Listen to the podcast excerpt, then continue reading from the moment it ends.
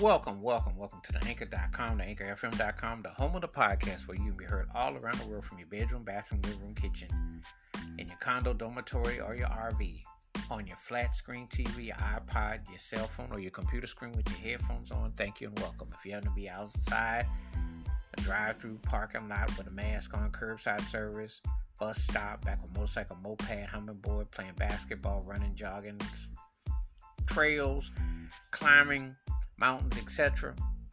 Welcome and thank you. Be safe, be careful. Glad to have you and welcome.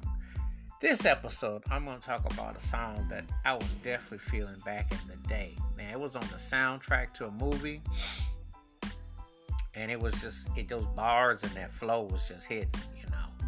And um, it's ironic too, because the said artist I saw him on Vlad TV doing an interview, and he was talking about his career and reflecting. But anyway, it just brought me back because I remember listening to the digging and stuff back in the day, and I thought he had a cold flow, and he definitely was like one of those cats that was definitely on. It was like, yeah, I definitely liked his vibe and I liked the way he was bringing it.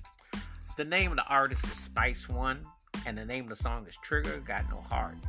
Trigga got no heart metaphor for guns and everything, and then Howard just pops off and pops caps and 186 and 87 going on back in the day, and was also selling the movie to the soundtrack to Menace II Society, which was reflection, but it was also part of reality, you know, very much so.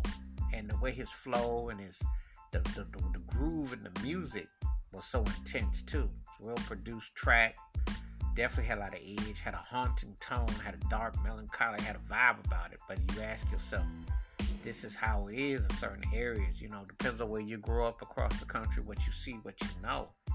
And Trigga got no heart. It's just a metaphor that that gun don't care who you are. If them bullets, if those intentions is there, it's body bag. You know, and that's the sad reality for some folks. That's just sad how it goes down. But um, always dug the feel and tone of this song. Always liked what it was conveying and the honesty. And it was brute and it was street.